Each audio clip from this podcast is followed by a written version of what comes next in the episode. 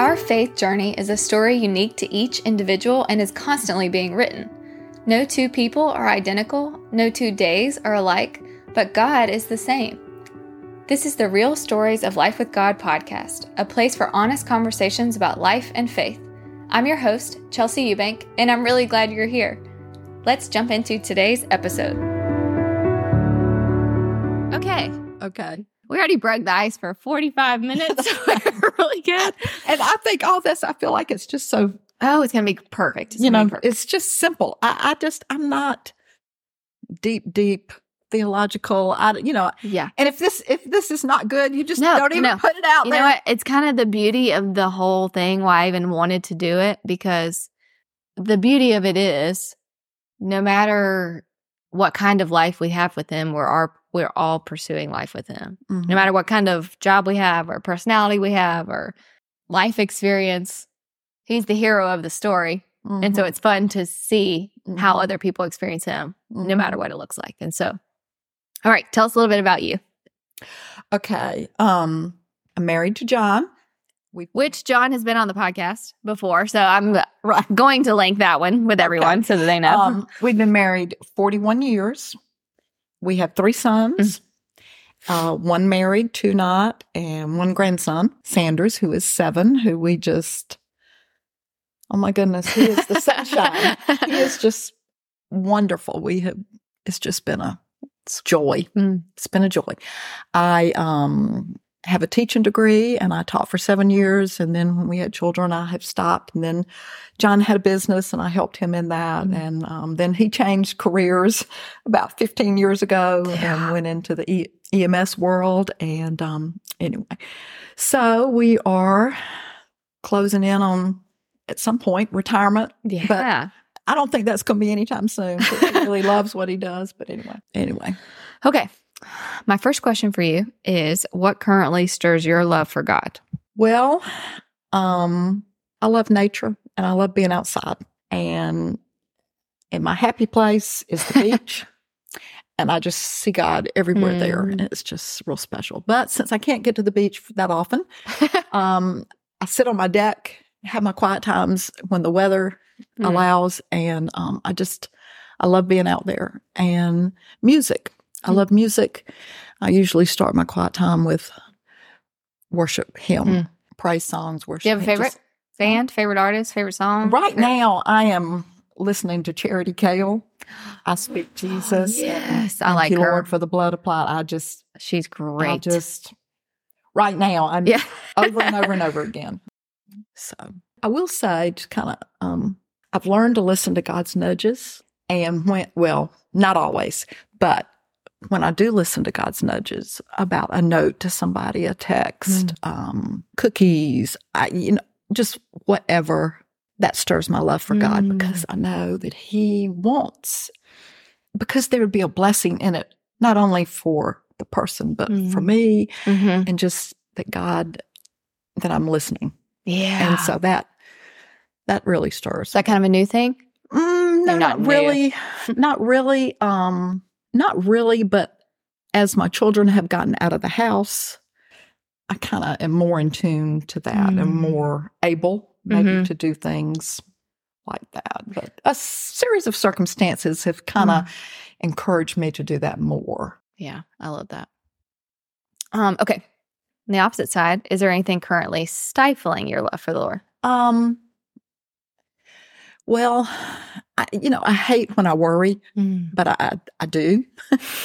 and I do think that stifles Mm. because I'm t- given too much headspace to worry, uh, being anxious, you know, fears, those kind of things um, do stifle Mm. because I feel like I'm, I'm not listening Mm. because I'm I've got this thing going in my head and um so when I can back away and know what see what I'm doing and then I can pray Mm. and I can read scripture and then I can listen to the I speak Jesus Mhm. right now I mean that's just huge it makes such a Mm. difference but I you know I worry about things that I have no control over Mm. and um I just have to give it to the Lord and I take it back and I give it and I take it Mhm. back and but anyway, I would think that would be my biggest Yours, I've kind of always been a worrier Mm.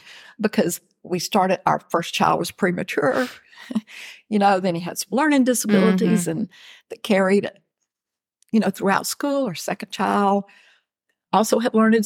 So I've kind of always been anxious Mm-hmm. and worried and how are they going to survive and how are they going to be successful? And, you know, but you use that word distance. Like I wonder if like gaining some if there's a habit of if I get too in my head or if the thought loop is stuck, mhm. how to break the thought loop might be to either like to gain some distance. It's like, okay, I'm either going to step back from the situation in my mind for a little bit Mhm. or I'm physically going to distance myself from something. right. Yeah. Like to trying to think about what practically that closing like breaking that thought loop or what um what that distancing could look like. And sometimes I just sing. Yeah, there you go. I don't have a great voice, but I just, What's something different to like shake up right. the just stuckness? Yeah. get it out, you know, just kind of change. It really just kind of changes the trajectory. Yeah. everything. Yeah. Yeah. But um, I love this verse in Psalm, my glasses, Psalm 142. Let's see. And I just found it not too long ago. Um, Psalm 142, 3a. When my spirit goes frank, grows faint within me, it is you who watch over my way. Mm, And I think my spirit grows faint in the midst of worrying, mm. you know? Yeah. So that has been super helpful, you know, recently. I love So- that. I do too. I don't have it all down, working on it. yes. Yes. I think I heard Elisabeth Elliot one time say that I, I think she was telling a story about and the line the line was someone had given them like don't worry be happy and he's like she said that's the worst advice you could ever give someone because we can't not Right. we're, we're not going to not worry there's so many things to worry about Mm-hmm. So I think she was getting at if we don't shame ourselves for worrying, but figure out a plan for what to do when we worry, Right. that's more the important thing than the, if the fact Right. if we do it or not. right. So I think it's easy to think, well, if I love the Lord and I've been a Christian for so long, I should not be worrying anymore. Like that is not real life. no. But you stunt yourself by thinking that that is true. So You then you get then you. yeah, then you get stuck in the swirl of I should not be worrying about this, and I'm worrying about it, and now I'm I shouldn't worry. Yeah. Oh, it's just a tornado. Right. One of my favorite quotes from Corrie ten Boom Mm. is um, Never be afraid to trust an unknown future to a known God. Oh, so That's good. just, I think of those things too. Mhm, I just, mhm. So yeah, maybe it's distancing yourself, trying to break a thought loop, and also putting as much truth in front of you right. as possible to Sure, change the yeah. trajectory of your thoughts. Okay. The truth that God is blank means a lot to you because blank. Um, I said the truth that God is with me means a lot to me. All right. It means I'm never alone. I can talk to him anytime, any place. Even if I step away from God, I know he has not stepped away from me Hmm. and he goes with me. Uh, That's been more recent too. Just God Mm. is with me. You know, he's not some distant, far away out there with me right here through his Holy Spirit. Mhm. And um, I pray for people in different situations that they would, uh, when they have a heartache or a heartbreak or illness or whatever, Mhm. my prayer lately has been that God, they would feel your presence in the midst of where they are. Mhm. God is with me. And you know, people can be with us, but they can't always be with us. Mhm. So it's just like Jesus when he asked his disciples to come with him Mm. when he was praying in the garden, you know, come with me, Mm. those four, three set apart. Yeah. with me. He needed their physical comfort or support or presence, Mhm. but said he had to go further still Mm.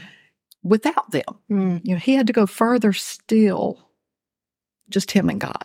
But God was there. So Yeah. I would say that's I think that changes everything. it does. an awareness of his of his presence. Because if we if we believe he's always there, then it's really us to either make space or to ask for greater trust in that, or Mhm. to pay attention, or to change our attention, or to give our attention to that. Um, I think it would change anything Mhm. and everything to believe that. Mhm. It's huge. Well, I'll tell you, um, I had a friend who passed away about a year and a half ago. In the last 10 years of her life, she struggled with cancer Mhm. and had several surgeries, treatments. Anyway, the last year, three, four months, our friend group um, that we had always, she had been part of, four couples. We had birthdays together, babies together, Sweet. weddings together, trips together. We just talked. I talked. We talked and said, I said, I really feel like the three girl, all four girls should get together every week and pray with her, Mm. you know, just to do that. Mhm. Because there were times that last year and a half she couldn't get out, Mm. that sort of thing. And, um, and so we did Wednesdays with Tracy Mm. and we would go over there. Now we would go there other days separately Mhm, so that she mhm. would have people in and out because she's very social, Mm. you know, love people. But on Wednesday afternoons, we would go over there to pray Mm. with her. And it was always with hope of her Mm. being healed. Mm. We we just always and that it became apparent the last month and a half that was Mm. God was going to heal her in heaven and Mhm. not there. But God was with us. Mm. And we had such a special time of Yeah. being honest Mm. and crying and Mhm. tears. And um, we still would go when she couldn't respond to us and Mm. we would pray. God taught me so much about prayer. Mm. I'm so much more honest in my prayer now. I don't mind. You know, I'm just, it's not platitudes. Mhm. It's real, that experience. God was with us. Mm. And while it was hard and difficult and heartbreaking, we learned so much Mm. about God Mhm. and each other. And I don't know, it was a beautiful time Yeah. in spite of the heartbreak. So God is with me has been, it's just been huge. Yeah. And I, and, and you know, there are things in my future That- I, I know that he's going to be with me through Mhm. them. Mm-hmm. Yeah. So sweet. He's so kind. And I love to reminding myself that anything he's doing, he wants to draw me to himself, to give me more of himself. Mhm. And Mhm. I hope and pray that I am one who can accept whatever comes if I get more of him Mhm. in the process. That doesn't mean I have to be happy about it. Right. Doesn't mean I have to actually manipulate, make something happen, or be in control of something happening, but I can at least accept something Mhm. instead of being angry or hiding or running away from him. That if I can say, in this, as long as I can get more of you, Mhm. I can stay in this place, no matter how hard it is. Mhm. And and I've learned this later in life. You're young. well, it comes, so- also comes from talking to people like you that I know these things. You know, yeah. I feel like it's been when the last, I don't know, 25 years. Maybe it's after my kids have gotten older and out of Mhm. the house. And it's just been, Which is a totally different season, too. it is, a, Yeah. you go through I mean, seasons. yeah, You really do. yeah. And you really do. Yeah.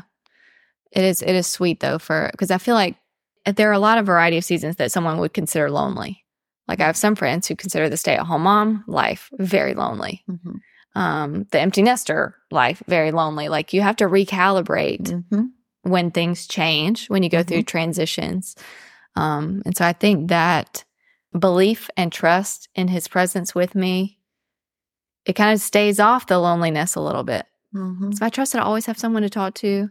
Right. I've always have someone who wants to hang out with me, air quotes for lack of a better word. Yeah, and listen to what I Wants to have to, say. Yeah.